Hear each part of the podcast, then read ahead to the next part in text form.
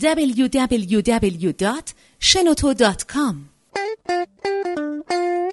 به نام خداوند عشق امید من پرویز درگی هستم. امروز می‌خوام راجع به فرهنگ انتقاد براتون صحبت بکنم. از یه منظر انسان ها رو می‌تونیم به دو دسته تقسیم کنیم. بعضی از انسان ها نقزن هستن بعضی ها منتقد هستن. اینا با هم خیلی فرق می‌کنن شبیه هم نیستن. انسان های نقزن اونهایی هستن که ایراد می‌گیرن بعد میگن که مثلا تو این کتاب که نوشتی اصلا به درد نمی‌خوره این بازی فوتبال که کردی اصلا به درد نمی‌خوره. این مدیریتت خیلی افتضاح اصلا خیلی بده خیلی بده. بعد بهشون میگیم که خب راهکارت چیه؟ میگه که خوب نیست دیگه بده. اصلا اصلا به درد نمی‌خوری. و بعضی از مواقع مسیحه ادب خارج میشن. اینها هیچ نقشی نمی‌تونن در توسعه داشته باشن. اما انسان های منتقد بسیار عزیز هستن. انسان های منتقد سه تا ویژگی خاص دارن. اولیش این هستش که به هیچ وجه از احترام و ادب خارج نمیشن. با کمال احترام به طرف مقابلشون نامه می نویسن ایمیل می‌زنن حضور پیدا می‌کنن و تلفن می‌زنن. به هر حال یه ارتباطی برقرار می‌کنن و با کمال احترام و ادب ایراد می‌گیرن. پس ویژگی دومش این هستش که میگن که به نظر من این تیکه از کارتون مناسب نیست. به نظر من این کتاب که نوشتید فلان موضوعش اشتباهه و این نظر من هست و تاکیدم می‌کنن این نظر من هستش. خیلی خب حالا نظر شما چی هستش؟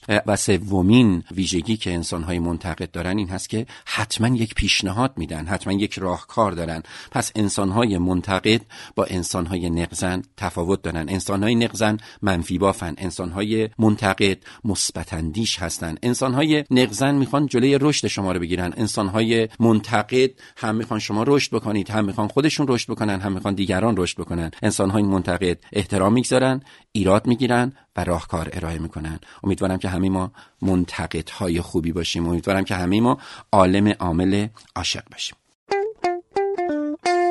شنوتو ارائه دهنده پادکست های صوتی رایگان.